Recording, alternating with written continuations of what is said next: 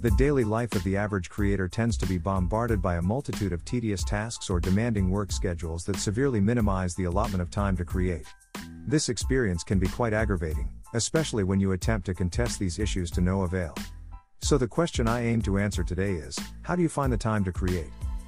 Well, the most simplistic answer is just as damning as the initial problem.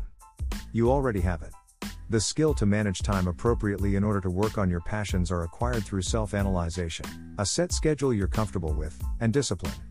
From personal experience, the most difficult part of this process is eliminating certain pleasures or mundane tasks that don't contribute to your work in any form. Maybe you enjoy sleeping like a stone on your day off? Playing the most recent game in your favorite series? Or maybe you constantly work to the point it drives you utterly insane? Fortunately, you still possess the ability to make the time. Get up earlier to get a fresh start on the day. Put down the controller and pick up your laptop. Do what you must in order to accomplish the goals you set for yourself, if you want to be successful. Once you complete that portion, the rest will come naturally. Within the time sparred, that's where you'd ideally want to set your creation schedule.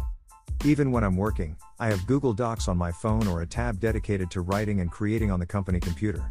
There are a slew of resources here to aid you in your ventures, you just have to take the first step.